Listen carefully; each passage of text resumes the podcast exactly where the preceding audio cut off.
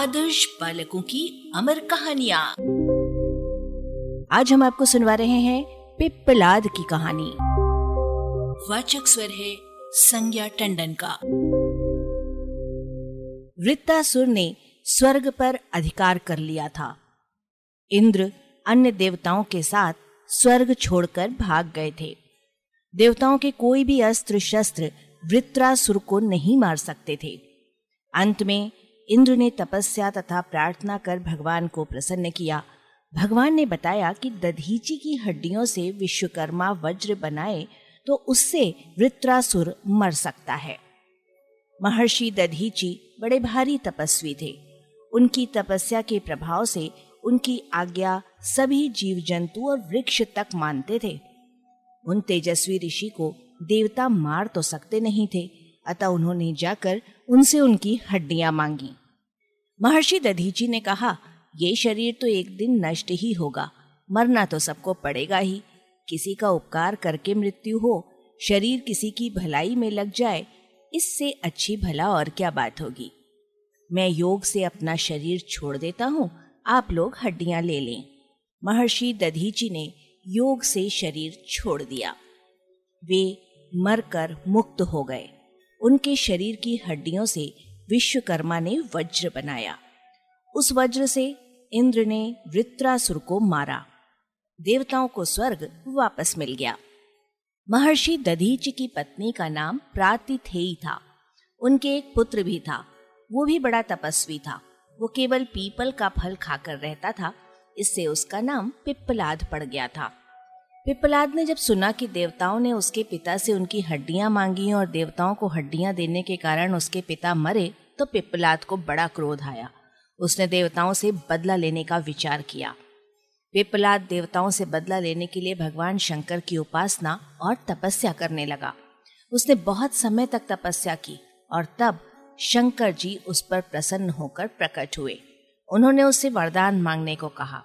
पिपलाद ने कहा आप मुझे ऐसी शक्ति दीजिए कि मैं अपने पिता के मारने वालों को नष्ट कर दूँ। शंकर जी ने एक बड़ी भयानक राक्षसी उत्पन्न करके पिप्पलाद को दे दी।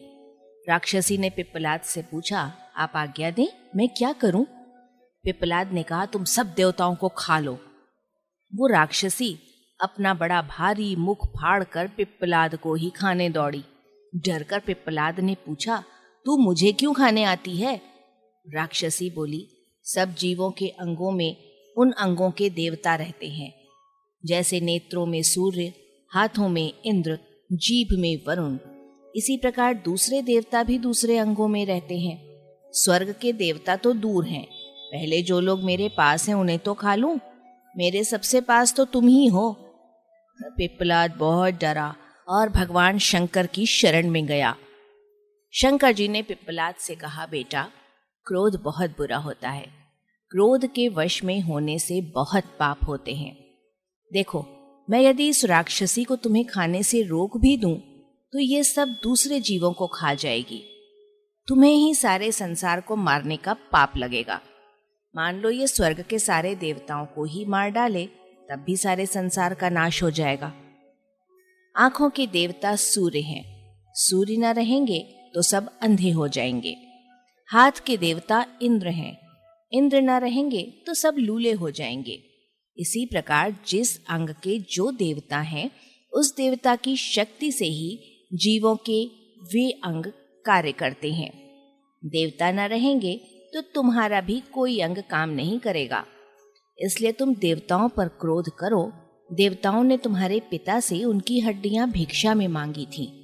तुम्हारे पिता इतने बड़े दानी उपकारी थे कि उन्होंने अपनी हड्डियाँ भी दे दी। तुम इतने बड़े महात्मा के पुत्र हो। अपने पिता के सामने भिखारी बनने वालों पर तुम्हें क्रोध नहीं करना चाहिए। भगवान शंकर का उपदेश सुनकर पिप्पलाद का क्रोध शांत हो गया। उसने कहा, भगवान, आपकी आज्ञा मानकर मैं देवताओं को क्षमा करता हूँ। इतना कहते ही राक्षसी भी गायब हो गई। पिप्पलाद की क्षमा से शंकर जी ने प्रसन्न होकर उसे वरदान दिया कि वो जहाँ तपस्या करता था, वो स्थान पिप्पल तीर्थ हो जाएगा और उस तीर्थ में स्थान करने वाले समस्त पापों से मुक्त होकर भगवान के धाम को जाएँगे। पिप्पलाद की इच्छा अपने पिता महर्षि दधीची का दर्शन करने की थी।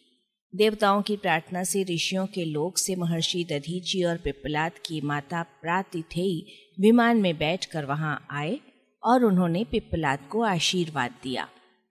बालक पिप्पलाद आगे चलकर बहुत बड़े विद्वान और ब्रह्मर्षि हुए। इसका वर्णन प्रश्नोपनिषद और शिव पुराण में भी आता है। अरबा की प्रस्तुति।